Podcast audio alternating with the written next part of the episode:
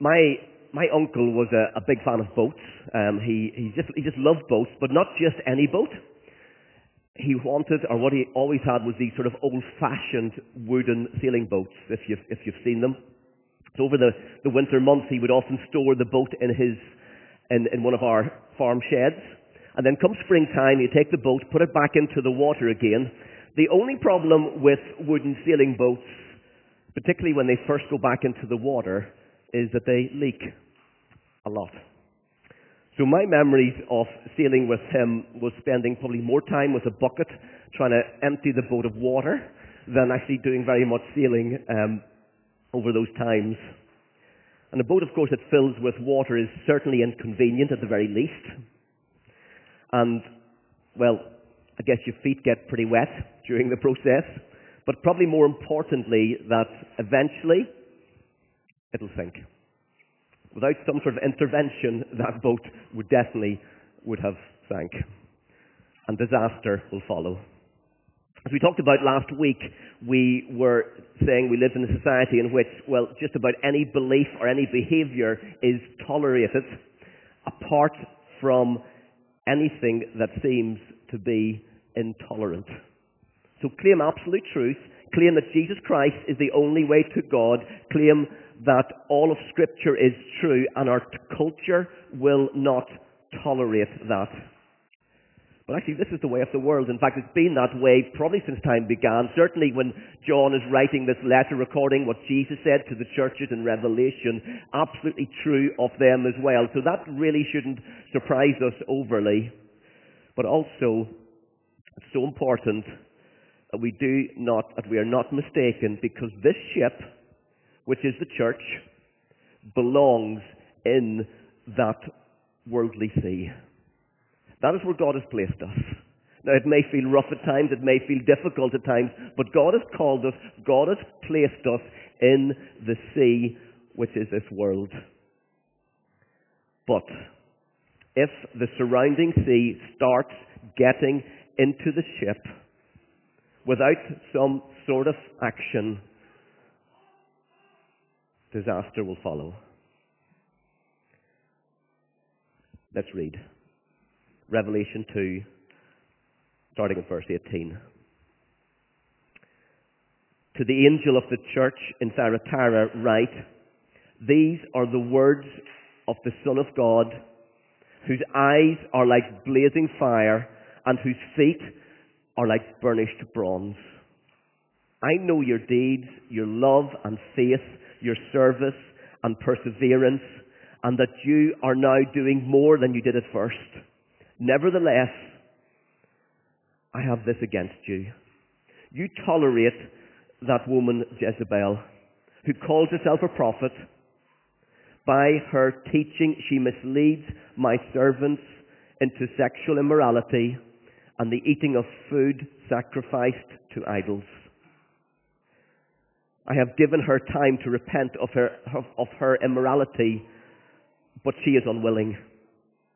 So I will cast her on a bed of suffering, and I will make those who commit adultery with her suffer intensely until they repent of her ways. I will strike her children dead. Then all the churches will know that I am he who searches hearts and minds, and I will repay each of you according to your deeds. Now I say to the rest of you in Thyatira, to you who do not hold to her teaching and have not learnt Satan's so-called deep secrets, I will not impose any other burden on you except to hold on to what you have until I come. To the one who is victorious and does my will to the end, I will give authority over the nations.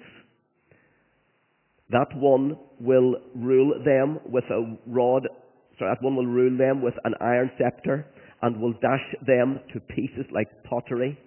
Just as I received authority from my Father, I will also give that one the morning star. Whoever is, has ears, let him hear what the Spirit says to the churches. Another sobering letter, another sobering message to a church. Let's just pray. Father, as we come to look at your word again, Father, we just pray for your help in it and through it. Lord, open up our ears to hear what the Holy Spirit says to us. Help us to have responsive hearts. In Jesus' name, amen.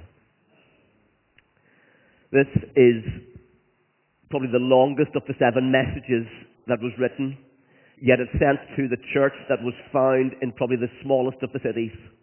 Thyatira was a, a military city, a town that was well known for as a commercial centre. It was also had many trading guilds. Now, these trading guilds were associations for cra- craftsmen and, um, and merchants. These people were often had considerable power in the city, in the town in which they lived. And where these guilds were found, unfortunately, also idolatry, which is false worship, in fact, worshipping anything other than the one true God, idolatry and immorality were almost always seen too. And sadly, idolatry and immorality were probably the two greatest enemies of the early church. That probably hasn't changed. And this city boasts the great temple to Apollo, which was the sun god, and perhaps explains to us why Jesus, the Lord Jesus, describes himself as the Son of God. Maybe just a play on words, but actually this is the only place in Revelation where Jesus describes himself using this particular title. And this city may have had its sun god, but this god, in fact, whether it be any other god, is nothing, absolutely nothing in comparison to Jesus Christ, who is the only true God, the Son of God, the one who alone is victorious. But this message that John delivers is a hard one. It's, it's a severe warning of impending judgment against this congregation. And if you thought last week's message was tough and hard, this one's probably worse. It's the Lord Jesus' eyes and feet that are highlighted here, blazing and burnishing, his eyes that see all, enabling him to judge righteously, and the purity and the strength of Jesus' feet are incomparable. This is a picture of the Lord who comes in judgment over his church, in fact, over the evil systems of this world. He sees and he stands in strength, in victory, in judgment. But in many ways, this church in Thyatira was an impressive church. The believers were a busy lot. They were involved in sacrificial ministry for the sake of others, and Jesus praises them. He praises them for their good deeds, for their love, for their faith, for their service, for their perseverance. And what is more, these works were actually increasing, characterized by their faith, by their love, by their patience. So this church was certainly not guilty of mere religious activity. In fact, these are the signs of a maturing church, of church of, of Christians that are growing in their faith, that are developing, that are these. This is the mark of growth. In fact, we would do well to be exhibiting some of these characteristics as well, to developing in these areas, doing more than we did at first. And at face value, this looks like a great church. In many ways, this was a very, very healthy church. But we get to verse twenty. And Jesus' words say this: "Nevertheless, I have this against you. You tolerate this woman Jezebel, you call, who calls herself a prophet. By her teaching, she misleads my servants into sexual immorality and the eating of food sacrificed to idols." And though the Lord Jesus found much to praise this church for, he saw their love, he saw the way in which they served and loved one another and cared so much for one another, the Lord also found much to expose and to condemn within this church, because no amount of loving and sacrificial works can compensate for the tolerance of evil. See, the church, this church was permitting false, this false prophetess to influence the people, to lead them into compromise, a person that they call Jezebel. This church, this ship is taking in water. Of course, it's very unlikely this person was actually called Jezebel, since such an infamous name from the Old Testament would never be given to a child. At least you'd hope it wouldn't be given to a child. Nobody could be that cruel, surely. She may not even have been female, of course. This name is symbolic. In fact, it refers to, of course, the Old Testament queen Jezebel.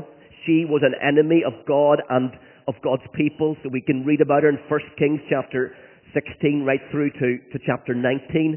Again, we're not going to read it through because of time. But this idolatrous queen had enticed Israel to add Baal worship to their other religious ceremonies. Let me just read you a few verses just to give you a flavour of what sort of woman this woman was like. In First Kings chapter sixteen verse thirty-one we read that King Ahab not only considered it trivial to commit the sins of Jeroboam, but he also married Jezebel. That was his ultimate downfall. And he began to serve Baal and to worship him. Then as a result of Jezebel's hatred of God and the prophets of God, we read in chapter eighteen verse thirteen. This is Obadiah, one of the prophets, talking to Elijah. He said, "Haven't you heard, my Lord, what I did when Jezebel was killing the servants of the Lord? I hid a hundred of the Lord's prophets in two caves, fifty in each, and supplied them with food and with water." Jezebel was out to cause as much damage to God and to the people of God. She took the prophets. She massacred as many as she could get her hands on. And then, even after a generation, her vile legacy carries on. In Second Kings chapter nine, verse twenty-two, where Joram, who is Jezebel's son, he saw Jehu, and he asked, "Have you come in peace, Jehu?" "How can there be peace," Jehu replied, "as long as all of the idolatry and witchcraft of your mother Jezebel abounds?" This was an evil, manipulative, ungodly person. So in the New Testament version of Jezebel, who seduced God's people, who introduced sexual immorality and false worship into this church in Thyatira, this may well have been a literal person. In fact, it probably most likely was.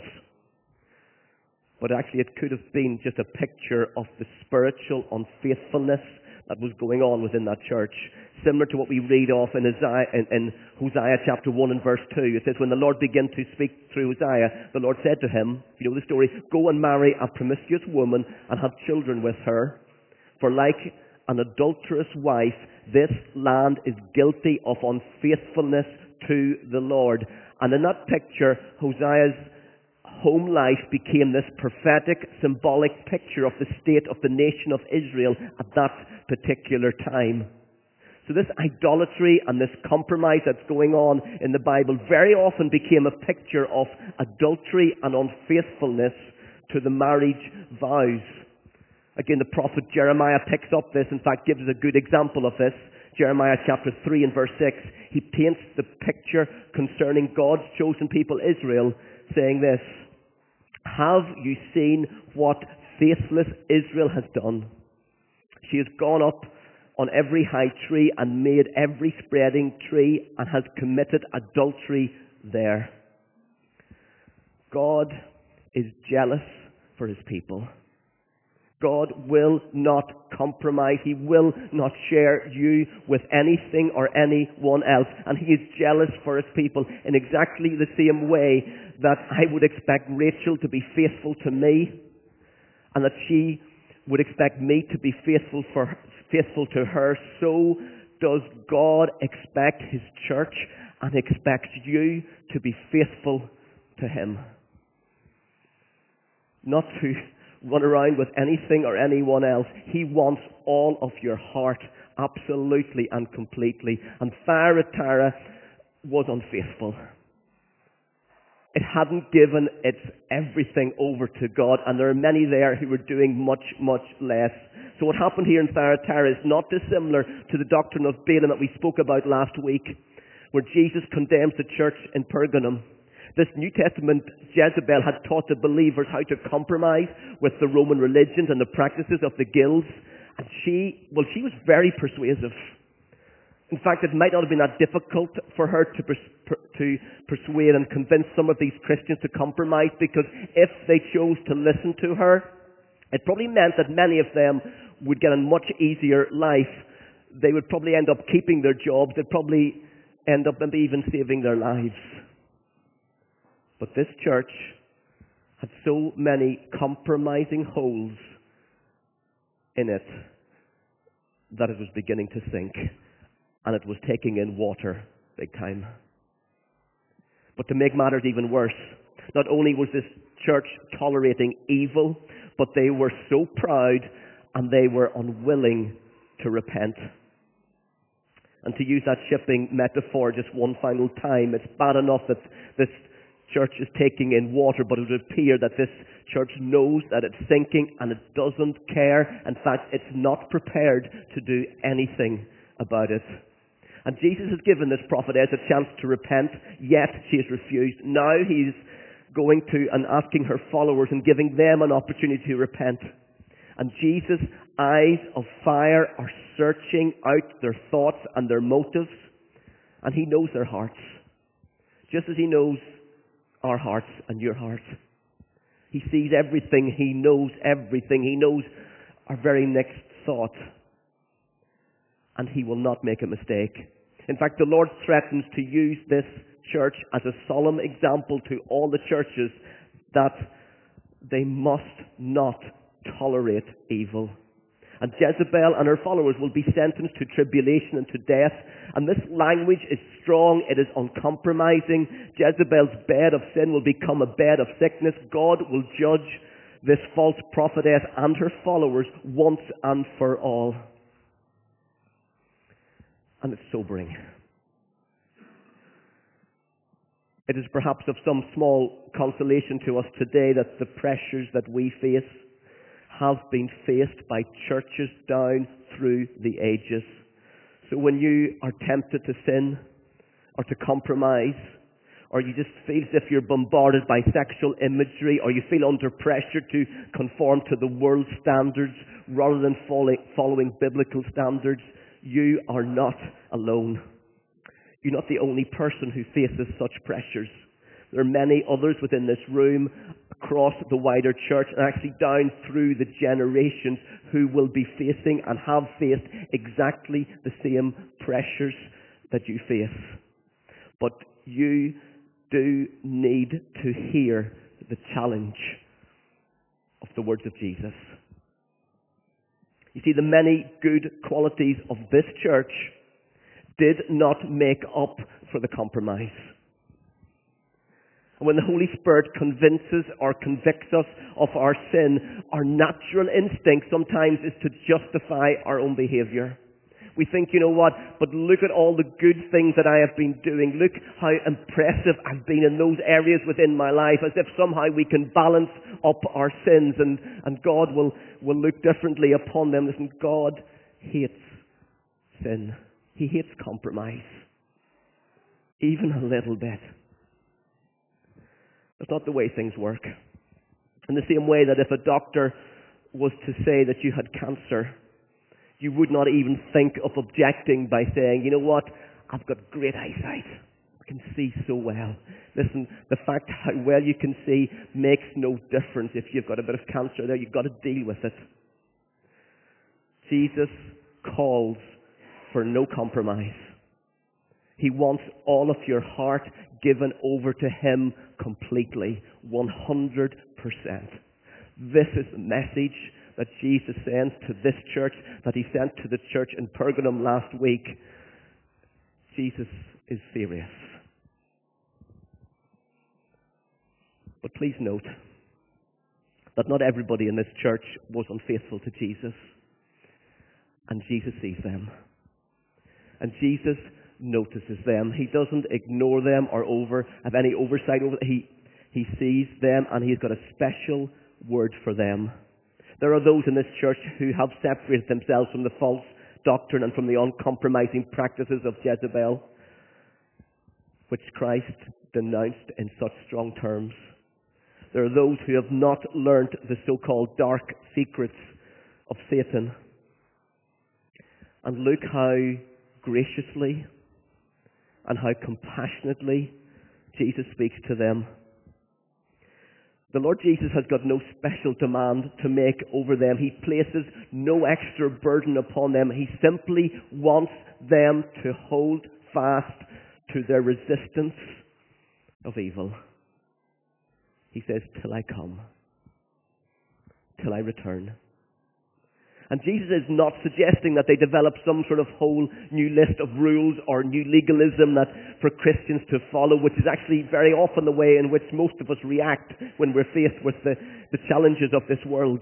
We can so easily invent a whole new form of rules and expect Christians to follow them.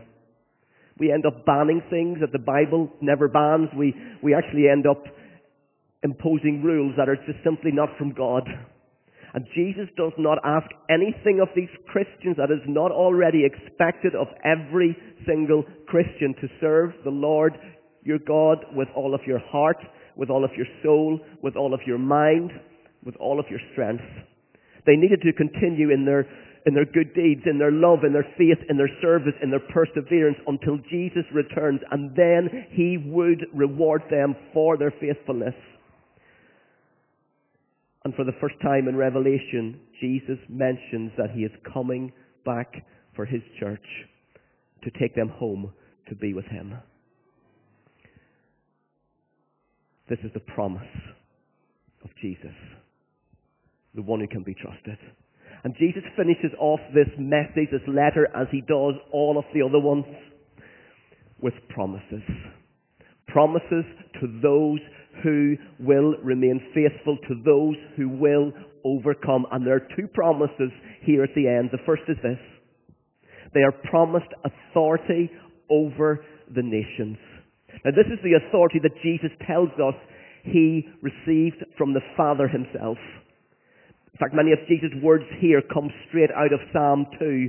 Jesus is the fulfillment of this scripture, as he is the fulfillment of much of scripture. And as King of God's people, he represents them before the Father.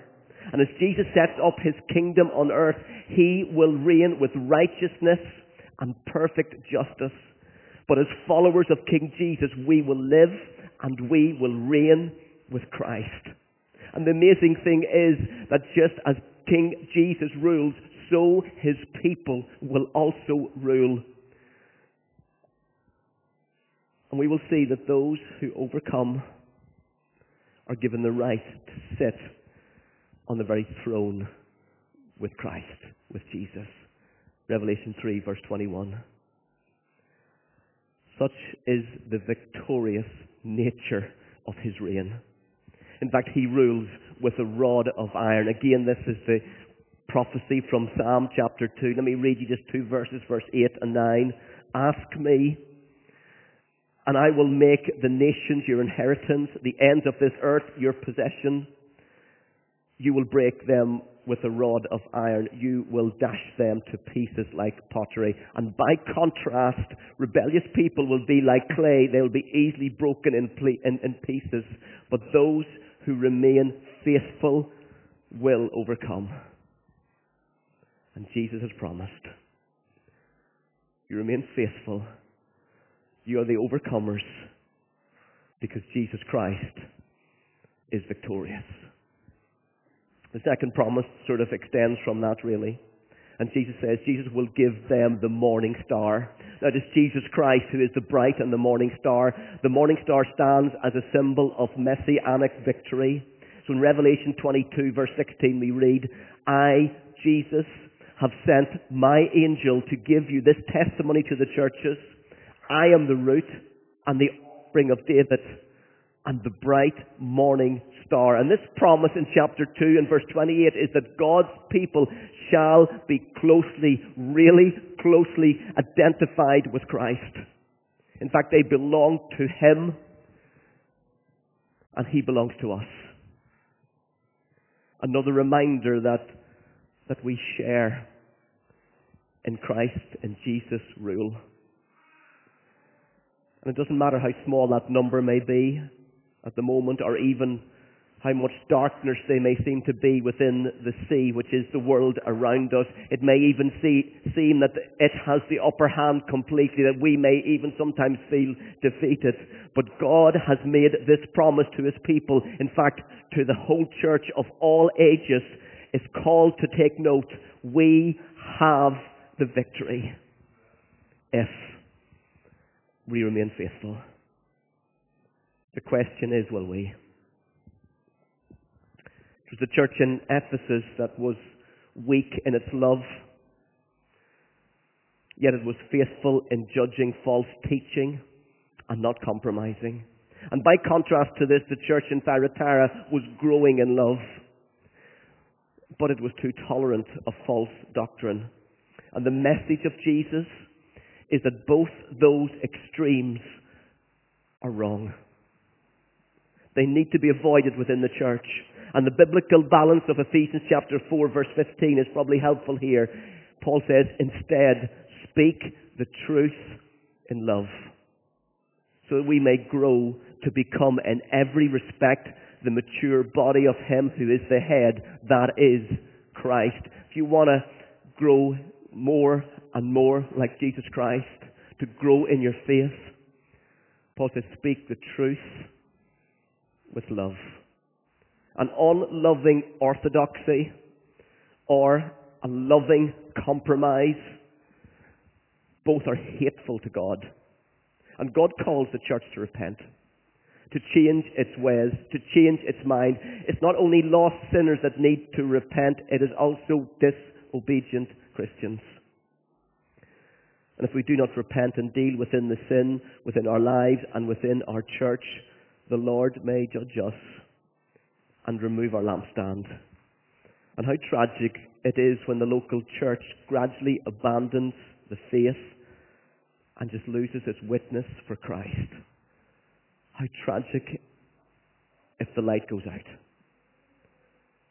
So he and she who has ears to hear, let them hear what the Spirit says to the churches. Let's listen. Listen to the voice of Jesus, whose eyes are like blazing fire, whose feet are like burnished bronze. Listen to His call to overcome. And we must learn from these letters. These letters were given to us by God to teach us, to correct us, to make sure that we follow Him faithfully. So let's listen to these letters and how important it is for Christians and for churches to live in victory, to overcome sin within our lives. Listen, overcoming sin may lead to persecution. It may lead to suffering. It may lead sometimes to us feeling as if we are defeated. But the truth is that those who live in victory, that overcome sin, are the ones who will receive all of God's richest promises. And in the end, they will overcome not just the sin of this life, but they will come to a place where once and for all, Jesus will conquer all that is evil, because He is victorious. And we are called to live like Him. Let's pray.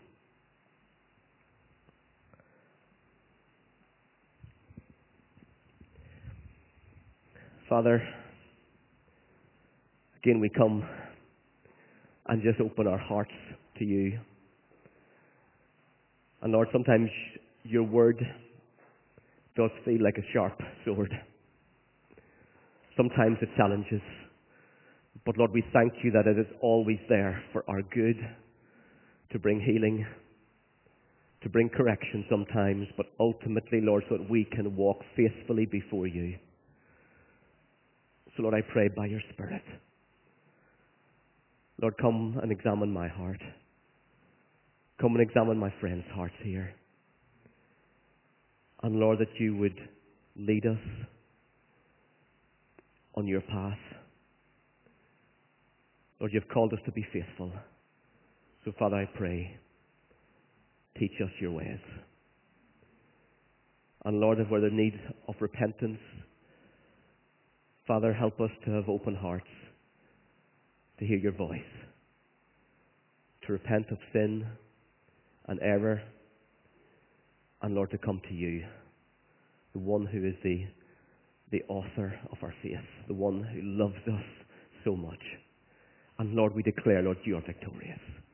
And we thank you for that. And Lord, we thank you that we can stand in victory, that we are the overcomers because of the cross of Jesus Christ.